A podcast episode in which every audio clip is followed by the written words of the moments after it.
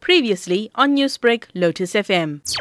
The Durban Metropolitan Police Service, together with other city role players, are currently in the disaster management center. We are assessing the flood damage so far, what has, what has occurred, and our plans for the afternoon, for the future rainfall for the afternoon. We will have our visible policing on the roadway. We will have our freeway patrols who will be monitoring and patrolling the freeway and feeding information to us at the Disaster Management Center.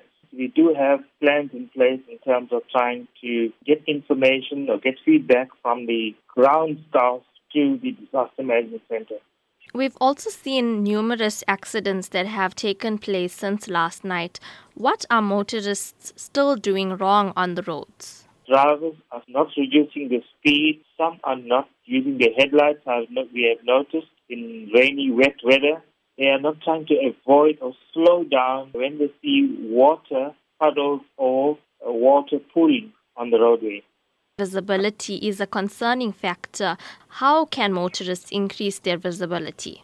If it's extremely heavy rain where the visibility is between 10 and 20 meters, I would suggest the motorists at least use their hazards to actually warn or slow other road users or other motorists. What should motorists do if they do come across a puddle? To try and slow down. If it's safe to try and avoid the puddle rather than going into the puddle because you are not sure what's beneath or what's below the puddle. How can pedestrians be safer during these heavy rainfalls?